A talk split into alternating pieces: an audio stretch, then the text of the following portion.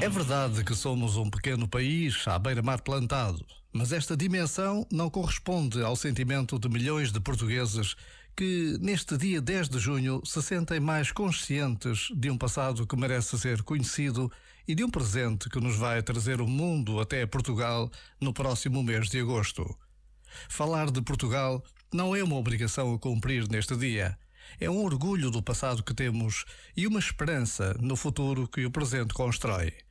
Por vezes, basta a pausa de um minuto para nos sentirmos parte de um todo tão maior do que nós.